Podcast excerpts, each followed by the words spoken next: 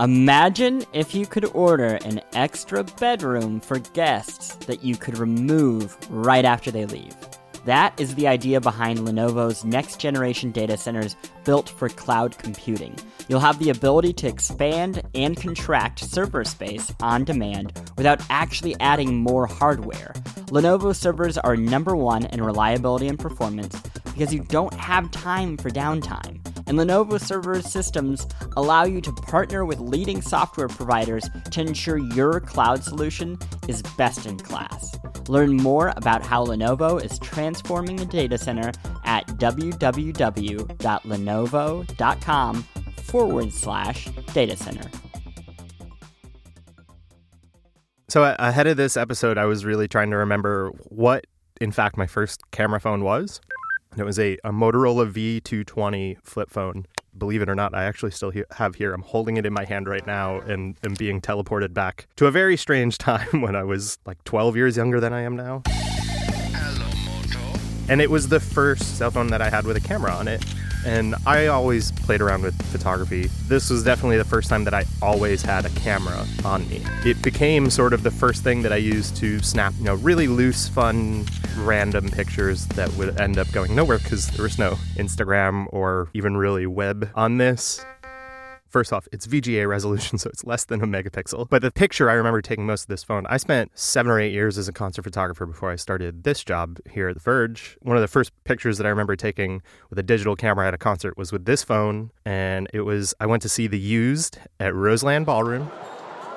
Pushed my way all the way up to the front during the openers, got on the railing right before the Used came on, and uh, I took this picture of Bert McCracken, the lead singer of the Used, like hanging over, out over the stage, you know, singing one of their songs.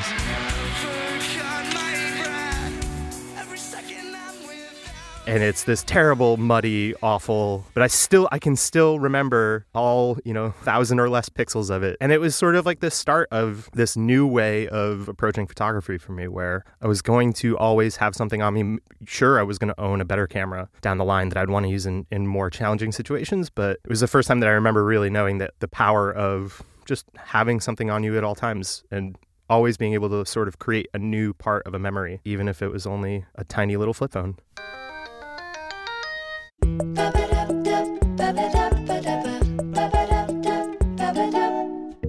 Hello, and welcome to What's Tech, a podcast from TheVerge.com. I am your humble host, Christopher Thomas Plante, and today I'm joined by my friend and colleague, reporter at TheVerge.com, Sean O'Kane. How are you doing?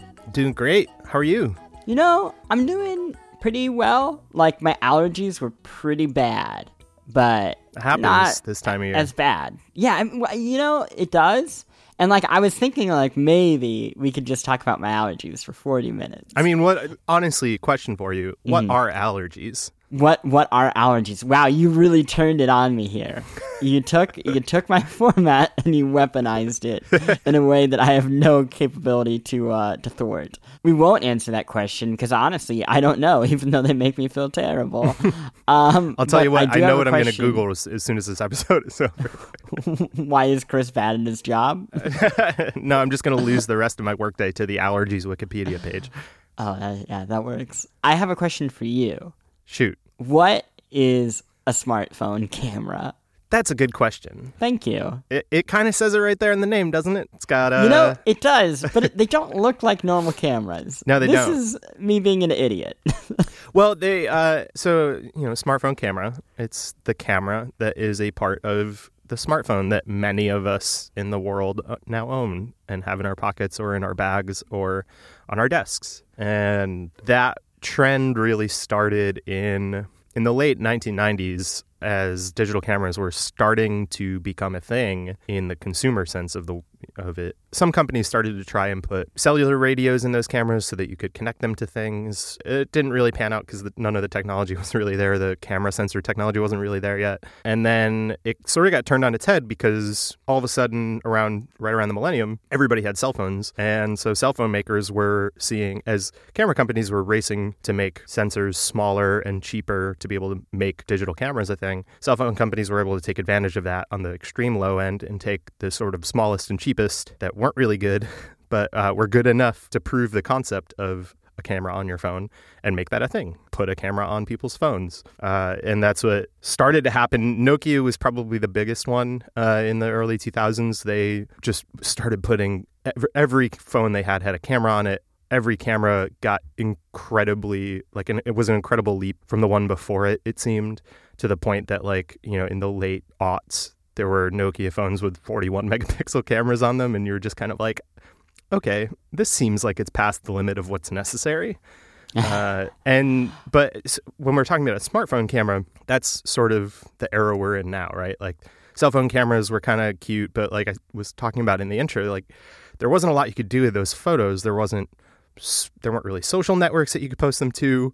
I did find I had an old blogspot blog. Sure. That I had some sort of weird jerry rigged solution to like text photos I took on that Motorola flip phone to a number, and the body of the text would become the title of the post, and I could post photos from my Motorola flip phone to my blogspot blog. Wow. That's and like I, Twitter 1.0. Oh my god, I found that blog in the run up to this episode too, and it is it is very interesting. I'm going to demand that I get to see some of these photos. It's, uh, I mean, um, it's totally banal. Like everything that I posted is just like such so random. A lot of the times I didn't write anything, so the, each post is just titled like untitled multimedia message. This sounds nothing like Instagram, except for it sounds exactly like Instagram. it, it, you know, it was like proto Instagram, and I did that all the way through. I had a, a Samsung slider phone. In, mm. that was the last phone I owned before I bought my first iPhone and and I did that with that phone too. And the the one post that I remember always like really stuck out with that phone and that blog was uh, I totaled my car once, and mm-hmm. I took a bunch of pictures on that phone to just for insurance reasons and stuff. But I wrote up a post about like my car dying because like I had I don't know two people that would look at my blogspot blog. I don't know why I did it, but. I found that and I was like, oh, this is such a weird digital trace of like my early life. But but anyway, so back to smartphone anyway. cameras. The iPhone yeah. was the thing that really pushed it into the new generation. iPhone and, and Nokia really, it doesn't get enough credit, I don't think, now because Nokia is this like weird bastardized brand that like no one wants and will never sort of stick around. But those two really got the idea of A, I mean, the iPhone really got the idea of a smartphone into most people's hands, and B, getting like increasingly good cameras within just a couple years into everybody's pockets with those smartphones.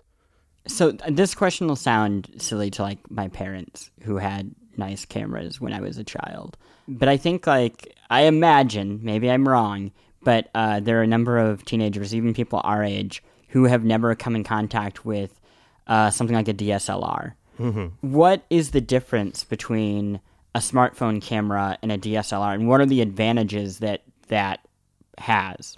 I mean, when I say advantages, let's talk about the DSLR in this case. We'll get into the smartphone advantages later.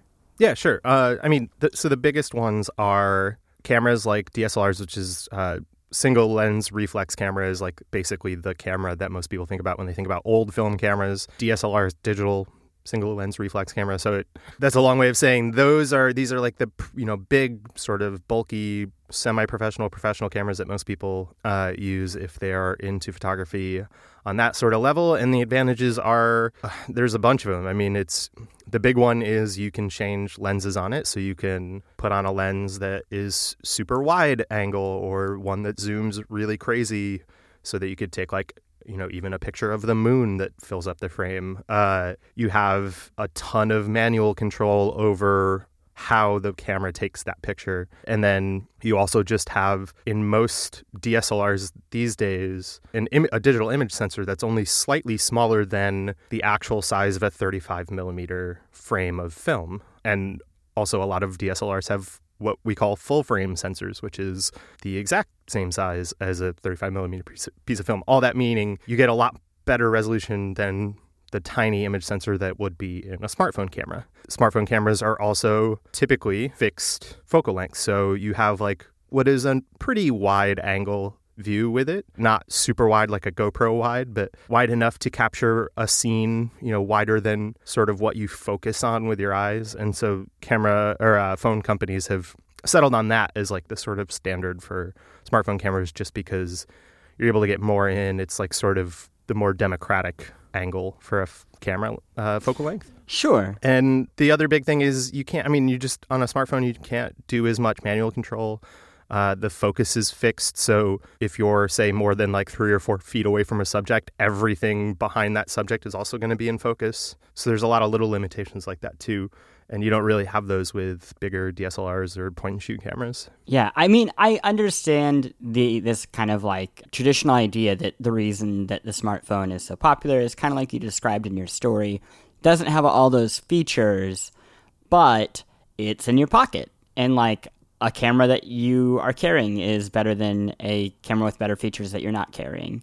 But what I'm curious about is so you mentioned like this goof the goofy phones you had before you had your iPhone. And I feel like that is kind of the story that a lot of people have where they're like, yeah, uh, I maybe I took like postage stamp quality uh, photos with this weird, you know, sidekick I had uh, a long ass time ago. But now I have an iPhone and it feels like the iPhone has kind of dominated the smartphone camera space. So I'm curious why that is and for how long that's been going on. Well, when the iPhone came out in 2007, most people at that point still had, you know, flip phones, slider phones, maybe a sidekick, but you still had most people didn't have what you would consider a smartphone at that point. The iPhone was really the biggest sort of signifier of that change in what kind of phones people owned. And even though, I mean, the first iPhones had two megapixel cameras, three megapixel cameras, uh, iPhone 4 even had a five megapixel camera. I mean, that's not, the megapixels don't determine everything about a camera, but these sensors were really small. So it's not like the early iPhones were like incredible at photography, but the iPhone was the thing that made people want to start buying smartphones. And because it had a camera on it, which was an idea we were already pretty comfortable with after a lot of cell phones were starting to adopt that, it was the clearest path to this.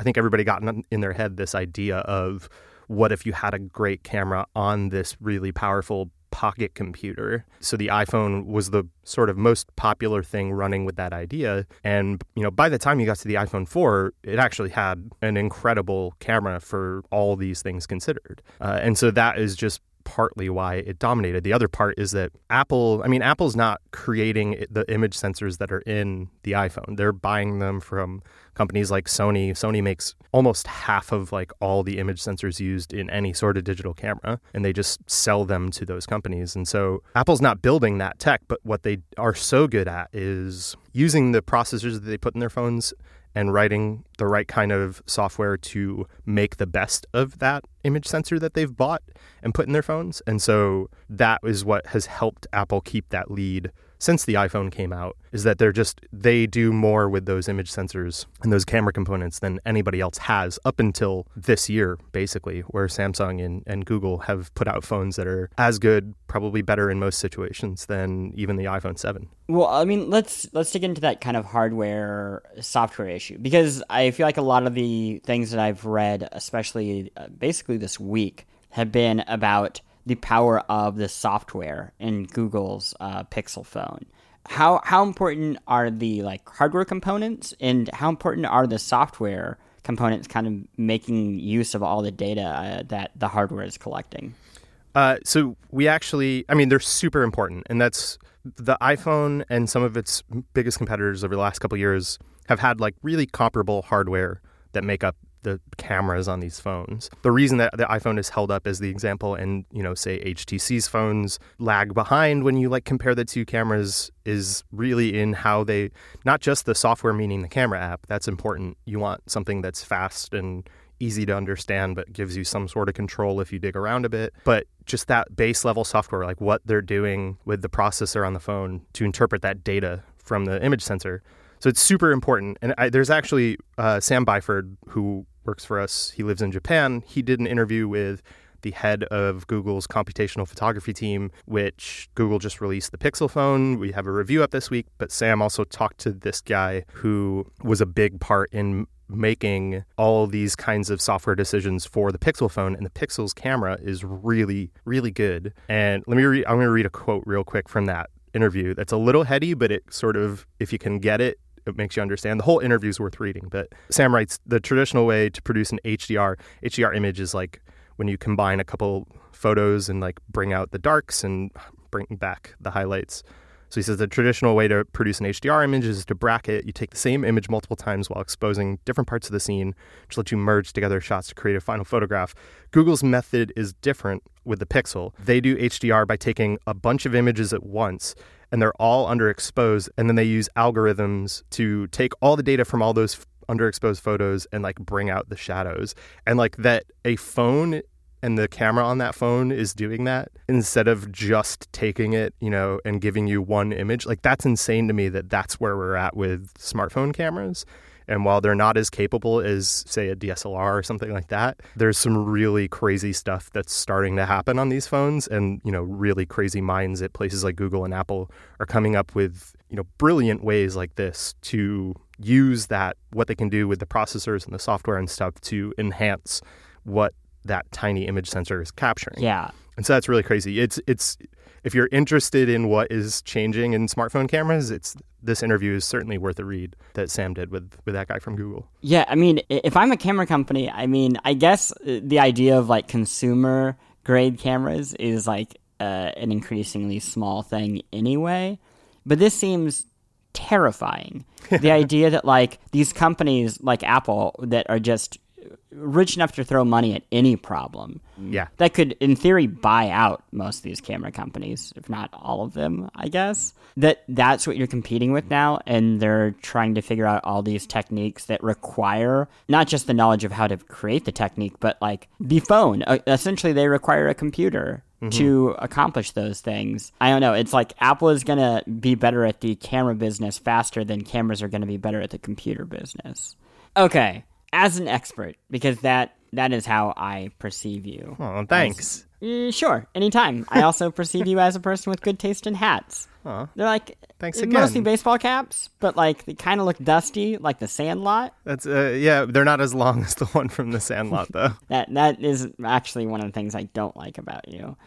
anyway, let's talk about your favorite of the kind of top smartphones, right? So like we have the iPhone 7, we have the Samsung Galaxy 7 Edge, not the not the Note, not No. the one that explodes. No. And we have the Google Pixel. Of those, which one has your preferred smartphone camera? Uh, I mean, I own an iPhone 7, so that one, uh, in a sense, but the best one, I, I just spent a couple days with all three of them testing them sort of against each other and wrote a bunch of words for the site about that. And people who really want to read all of them and see all the comparisons can go on the website and do that. Uh, but the conclusion I came to is that in more situations than not, the Pixel, Google's new phone, actually has the best camera. But the difference between them all is like the differences are so slight, and some are better in some situations than others that like it's almost a draw.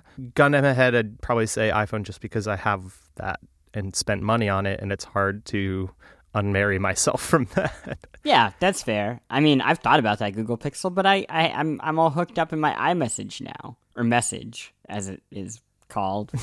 uh, okay, so there's one other thing that we we haven't talked about: the iPhone 7 Plus, Yes. which has dual cameras. yes. Walk me through how that's different than the other stuff we've talked about. so the iPhone 7 Plus is kind of the wild card in this whole situation because it, like you said, it has two, not just one camera on the front and one camera on the back. We're talking three total cameras actually, uh, but because it has two on the back of the phone right next to each other. One of them is the same sort of wide angle camera that is on the iPhone 7. It's the sort of kind of smartphone camera you'd expect from any kind of phone. And the one right next to it is actually a whole different group of material. It's I mean it's the, another sensor, another set of lens elements. It's a whole separate camera right next to the the main one. And the difference is that that second camera is what Apple calls telephoto. It's not quite what hardcore photographers would consider telephoto because it doesn't zoom like crazy, but it zooms optically about two times what the standard lens does. So you can get a little bit closer to your subjects without actually having to get closer to your subjects. Uh, digital zoom is something that, like, obviously, camera, smartphone cameras and other cameras have had for a long time, but that's just digital zoom is essentially just enlarging the image that you took in real time. So it's no different from just putting it on your computer and blowing it up a bunch. Uh, whereas this is actually, you know, building a camera that can see things a little bit closer. Apple's not the first one to do this. A couple other phones have had dual camera systems. Nokia had one a long time ago. There was also an HTC 3D phone uh, that shot, but this isn't for 3D or anything. It's just to give you a whole different perspective, you know, a camera that is capable of shooting a different looking picture from the one right next to it. Uh, and that sort of gets it into, you know, it's no still nowhere near as versatile as something like a DSLR or a point and shoot, but it's heading down that path. You know, if phone companies decide to put more varied cameras on the back of the phones, if, if they can find the space for it, then you could start to bridge that gap to a you know quote unquote real camera that is much more versatile and they could you know do 20x optical zoom or let you change lenses or something like that. So sure, that's sort I of mean, the whole point behind this. That that leads to the final question here, which is, if you're ready for it, okay, should somebody who is not a professional photographer or has no aspiration to be a professional photographer, should this person still buy a traditional camera or are these phones good enough that you're like, you know what? Don't worry about it. Do you need to? No. Should you? Sure. Uh, I mean, I okay. think I don't think you can say hard yes, but like yes if it's within your means. If you can save up some money, it's. I feel like this whole podcast episode is one long sort of slow troll from you to get me to pimp your piece that you wrote for the site about a year and a half ago about yes, it is. how you uh, kind of regretted having taken so many pictures of important moments of your life on a smartphone as opposed to a real camera and why that spurred you to go buy a, a bigger digital camera. And I think you made a lot of really good points in that piece about how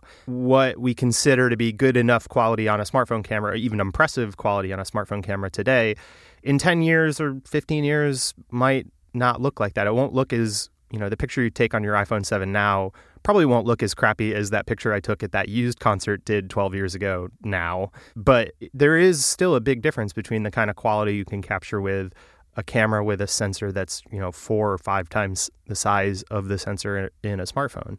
And so yeah. there's something to be said about being able to preserve those moments in a higher fidelity than what you could with a smartphone we were talking about this earlier, but the idea that like the reason an image might look really great today and not look as great in the future doesn't have to do with your eyeballs. It has to do with the screens that you're looking at the image on. Yeah. That if you're look if the uh, image you shot today, uh, if you know, ten years from now we are all on 12K or even higher resolution screens, that or image VR. is going to look pretty small.